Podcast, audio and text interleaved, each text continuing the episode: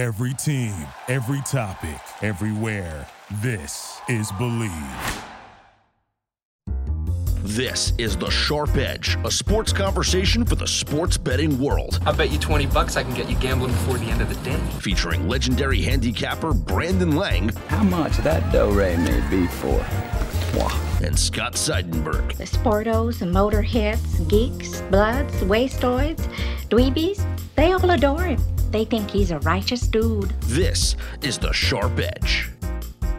How's your bracket? Hope it's looking good here. Scott Seidenberg alongside Brandon Lang, the Sharp Edge NCAA Tournament First Round Edition. We hope that you're going to listen to this prior to second round action on Saturday and Sunday. And Brandon, dogs have ruled the day so far in this NCAA tournament. Maybe not so straight up, even though there have been upsets, but against the spread, the dogs are running wild. Yeah, if you're a dog handicapper like me, that that bodes really, really well. You know, Braun was editing our last podcast and said, "My God, you're hitting everything you look at." And I said, "Thanks, I appreciate it. It's been a it's been a dream tournament so far for me. 4 0 going into this Saturday card. Yesterday, a 100 dimer on Oregon. I just thought the athleticism would wear out Wisconsin. They did, blew them out late, much like Wofford, who, who blew out uh, Seton Hall late. But yeah, it's been uh, starting on Tuesday, just uh, South Dakota State, Mike Dom, which probably should have been the Big Sky's representative in, but they got upset in their conference tournament and then came back Wednesday with a another squeaker. That was Texas Southern in overtime over New Orleans, and then Thursday we we had Belmont plus three. And Scott, you know things are going well in this gambling business. When you have Belmont leading the whole game, you have Belmont missing two free throws. Kevin McClain, their senior guard, with 347 to go in a tie game at 71. You know that was going to come back to haunt him. Maryland hits a three. Now you're sweating the cover. And then with 2.4 seconds to go, Maryland goes to the line up one on plus three. He makes the first. So to avoid the push, I need the miss. And the great thing about it is I'm a shooter, been a shooter. When you clear the free throw lane and it's not as congested, it's a different depth than if they if if there's three guys on each side. I'm just telling you, it's a different depth. Sure enough, short rims it. Winner, winner, chicken dinner. That was the fourth straight 75 dime guaranteed at BrandonLang.com. And then, of course, yesterday, the 100 dime on Oregon. So to be 4 0 heading into this card, you know, we said on the podcast last week that I closed last year's tourney on a 13 and 2 run. Starting to look like history going to repeat itself there, brother. Oh, dude, I'm feeling sexy right now. I sent you the picture last night of my five teamer and it was four dogs Cal Irvine, Oregon, Washington, Ohio State. UCF was the only favorite I picked, and it was basically a pick 'em because they were only minus one. And uh, one of the dogs that everybody's loving is Murray State. Ja Morant with the first tournament triple double since Draymond Green in 2012. A lot of public action coming in on them tonight as four and a half point dogs against Florida State. That line has even moved down to four and a half. It opened up even higher. I actually think, eh, am I crazy to think that now there's value on taking Florida State minus the four and a half because everyone's jumping on Murray State? Yeah, there could be, there could be, but for me, I, you know, you you sort of missed the boat with Murray State plus the plus the three and a half over Marquette, and and just what a tank job down the stretch for Howard and and and, and the Warriors, and their, their stock probably fell. His stock probably fell big time. I, I can't touch that game for, simply because I, I want to watch I want to watch Ja. I want to root for Ja. He's fantastic. I have a two, I, yeah, I have a 200 dimer, second of my career, number two in a row. Uh, number one being North Carolina minus four over Duke 79 70 on March 9th. And like I said, 4 0 coming into today. 200 dimer, number two in a row uh, on the night card. I left that one alone. I'm going to watch it and enjoy it and, and watch Ja Morant go against the length of the Florida State Seminoles. But you, you, Scott, you've been on fire. I mean, you've had a you've had a great run so far, and I, and I think you're onto something probably with the value plays Florida State, but it's just hard to root against Ja Morant. Who else you like on this on this card? Well, I'm feeling I'm feeling a chalky day. Except for I love what you're going to say about the nightcap when we're getting to that, but I, I, I love LSU today. I think getting I think giving three points to Maryland. I thought Maryland was going to lose to Belmont. I had that in my bracket. I picked Belmont to cover the spread. We were happy with that. I love LSU to win this game and cover the spread. I think that Michigan handles Florida easily later. It's only six. I think it should be way more than six. I've looked at some projections that, that have it simulated at what, seven and a half or eight. So I think six is a steal for Michigan over Florida. And I'll tell you what, I have an interesting dog play later tonight. I'm going to go with Baylor getting the points against Gonzaga because I think this is the first real test for Gonzaga since they played St. Mary's. And well, obviously because they, they had a cakewalk in their first round, but this is the first like legit team that they're going to play since probably they beat Duke in the in the Maui Invitational. This is a real team in Baylor. I'm I'm curious to see how Gonzaga handles this. It's a high number. You're getting a ton of points by taking Baylor. Well, I'll tell you what about Baylor. And to borrow from the movie Fargo, although I don't think I agree with your police work there, Norm. Um, Baylor has a tendency, with exception of getting blown out the last game of the year at home by 17 to Iowa State. They seem to play close games. Battled Kansas to an eight point game on the road. Oklahoma State at home lost by three. At Kansas State lost by six. Beat Texas. Beat West Virginia. They got rocked at Texas Tech by 25. Um, with exception of that, their last bad loss was at Texas 12. You look at them uh, uh, uh, as the season as a whole, going all the way back to the beginning. That's it. Those are the only double digit losses. So, although you may be on the right side of the game, I would be scared to touch Baylor. They go through scoring droughts. And yeah. if I were going to tell you that of all four number one seeds, the only one to cover the number Gonzaga. North Carolina didn't, Duke didn't, Virginia didn't. In fact, all three of them, as crazy as this sounds, were struggling. They were down. All three were were down at the half. Um, well, two were down at the Duke, half. Yeah, yeah two, Duke, Duke led by barely, four. Yeah. So again, it's um, it'll be interesting to see. I, I you know, again, Al DeMarco's got a massive play at BrandonLang.com. Only the first 30 dime release for him in the last seven years, I think, on that Baylor Gonzaga game. So some big happenings um, at the website that uh, guys have been doing a bang up job. I think Jack Braman won 11 straight days last week. Um, I think he lost the last two, but he carried the website while everybody else was trying to find their footing. Then I've gotten hot the last four days. Um, nine really good handicappers with with Saturday plays at BrandonLang.com. But an intriguing game to me is Auburn, Kansas. Is Kansas as good as they look? Kansas getting is, points too. Yeah, is Kansas as good as Northeastern? Made them look. Look, Scott, your thoughts? I think that Kansas getting points is something that you, you have to jump on. Auburn, the, what scares me, Brandon, is you know, you've seen this so many times before, not just in, in betting, but just in all sports.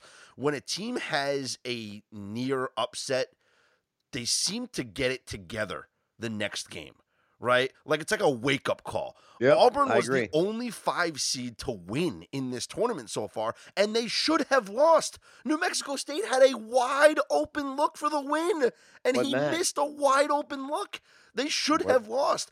I, I just I hate going against teams that have that wake up call because you gotta think that Bruce Pearl is gonna have this team like woken up alive and ready to come and demolish Kansas. Yeah, I had noted how in this tournament you you have kids that are put in a position of pressure that they literally have never felt before in their life. And some kids can step up and handle that to a degree that that they're just they're made for it. They just doesn't faze them one single bit. Mm. And you have to feel for senior Kevin McClain who missed those two free throws with, you know, 347 on the clock, and you're sitting there looking at it going, that's going to come back to haunt them. They go they go up 73, 70. When I was talking to a buddy of mine, used to be an assistant coach at the Division One level, and he said to me, if you make both those free throws, you go down on the other end with a different defensive intensity. And I don't think Maryland's going to get that wide open look for three. He said when McClain missed both those free throws, you just take the air out of your entire basketball team.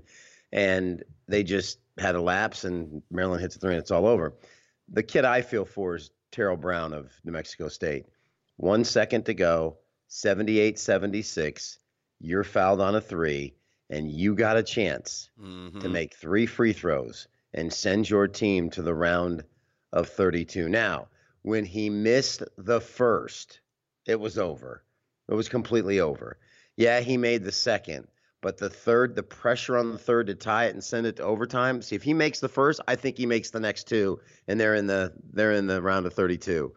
He's got to live with that for the rest of his life, and and and that's going to haunt him. Um, that's going to haunt him, and it's a shame because Mexico State played their played their guts out. But I, I agree with you. You get to a point where you have that scare, and and that takes me into Michigan State and Minnesota. Um, they only played once this year. Michigan State got them. Um, Minnesota's playing really, really well. Beat Purdue in the Big Ten tournament. Knocked off Louisville. Um, they've punched their ticket. But Tom Izzo, Michigan State's one of those teams where when they play an average game or they don't play well, they bounce back and get it done. And I think people are going to be tempted to take that 10 and a half. I think Michigan State covers a number and blows Minnesota out. The first meeting, um, by the way, in Michigan, uh, at Michigan State, February 9th, uh, Spartans blew them out 79-55. I can see something similar to that I kind of see it too because of uh, the distractions that's going on with everyone getting on Izzo for yelling at his players. I just think there's going to be like a statement made today where they roll over Minnesota and everyone's hugging Tom Izzo and all the players are showing the cameras how much they love their coach. I think that's going to be the type of game it's going to be for the Spartans. I, I want to talk to you about live betting because Brandon, I was 5 and 0 yesterday on live in-game bets. Virginia, Duke, Tennessee, Texas Tech and North Carolina. And I- posted all my plays on Twitter at Scott's on air and I said the reason why live betting for me it, it works is because you can you can find incredible value on game lines if you study it properly. You can't just bet it blindly, though. You can't just say, oh, well, this team is a favorite and they're trailing now, so I'm going to bet them live. You have to watch the game and see how it's flowing and understand is it going to reverse or is it going to continue? And in the case of Virginia and Duke and North Carolina and Tennessee, you knew that the game was going to reverse and regress to the mean, and that's why I hammered North Carolina at minus nine and a half. I hammered Virginia at minus eleven and a half. I hammered Duke at minus twelve, and they ran away with the covers at the end of the game. Are you a big fan of live betting? No, because I can't watch one game. I'm flicking around watching all four, you know, Yeah. at different times. And then, you know, I'll be watching the one game and then I'll look up and see the score in another game. I'm like, ooh, I got to go watch that game. And I'll flick back over. So now I don't have time for that. Good for you. Good for you. But I'm, and I'm a, an emotional wreck when it comes to watching these games, anyways. Is everybody who watches a game will tell you that I'm very good in the first five minutes knowing whether I'm on the right side or the wrong side. So, um, good for you. Nice little five and zero run. Make a little coin to head into Manhattan for you. Do a little scores. Make a little penthouse club. Grab a steak at Morton's, little Cajun ribeye, half a bottle of wine, and go see Diamond and Desiree. Um, good for you. Do you want to talk about one more game on the night card? I know the the Villanova. Um, Well, yeah, you know, it's interesting. interesting. is a dog to Purdue. Um, you know, I have Purdue in my bracket going to the Elite Eight. Actually, I have them playing Virginia, and I actually toyed around with having Purdue beating Virginia, but I filled out Virginia in, in my Final Four. You know, something inherently because I'm an East Coast guy, it, it just it feels wrong to pick against Jay Wright because he's so tournament tested. Um, but hey, there's a reason why Purdue's favored in this game, I guess. Well, a couple things. You know, you got a Villanova team that's 16 and won their last 17 um, NCAA tournament games. They're 14 and three um, against the number in those 17 games. So let's take it one step further. Um, against the Big Ten, 11 and two against the spread their last 13. Very strong Villanova numbers here. Um, and Villanova's won 23 straight neutral site games. Now, the health of Edwards, Carson Edwards, their stud. Um, he's playing with a bad back. He says he's fine, but the stats say otherwise. His last four games, he's connected on just 27% of his shots, 11 of 45 for three against Old Dominion. He was 7 of 23 from the floor, including 4 of 12 from three. Their sixth man's got a sprained ankle. Um, interesting, interesting that they're they're as big a favorite uh, as they are. Be interesting to see how that how that game unfolds. Let's uh, let's quickly. Uh, I got to get get out of here in about five minutes. Just quickly go to the Sunday card Mhm. and and just see if anything just pops your fancy real quick. We'll do one minute, just one game real quick on the Sunday card. We'll come back on Sunday morning and and do a Sunday podcast for everybody and, and release some Sunday plays for you. But if there's one line that pops out to you on the Sunday card, what is it? The one that jumps out to me right now would probably be Tennessee, eight over Iowa. I don't like that matchup. And I feel like Iowa, with their tendency to slow down the pace, can kind of mess up that game a little bit for Tennessee. Whenever I see two teams with different styles, I always tend to go with the athletes because I think the athletes pull away in the end. So I think Tennessee could lay that line. It might wind. I, I think that game winds up being a sweat though till the end. The line for me is Buffalo, Texas Tech. Texas Tech's three and a half. That seems awfully low. I know Buffalo look really good against Arizona State, but I think you might be able to get some value on Texas Tech at minus three and a half. We're gonna have We'll to, see. we're gonna have to dive further into that one because uh, you and I diff, you and I disagreed on that in our preview podcast when the brackets first came out when we talked about you know Buffalo and Texas Tech and I said Buffalo's the team to watch in that region and then you were all about Texas Tech. I actually listened to you. I put Texas Tech in my elite 8. But uh, that we're to have to get into that game a little further tomorrow morning. Yep, got it.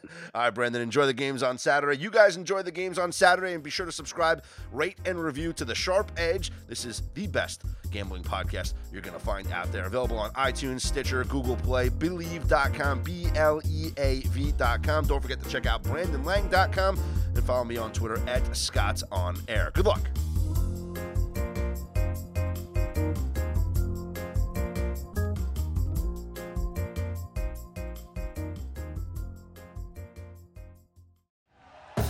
Thank you for listening to Bleav. You can show support to your host by subscribing to the show and giving us a five star rating on your preferred platform. Check us out at Bleav.com and search for B L E A V on YouTube.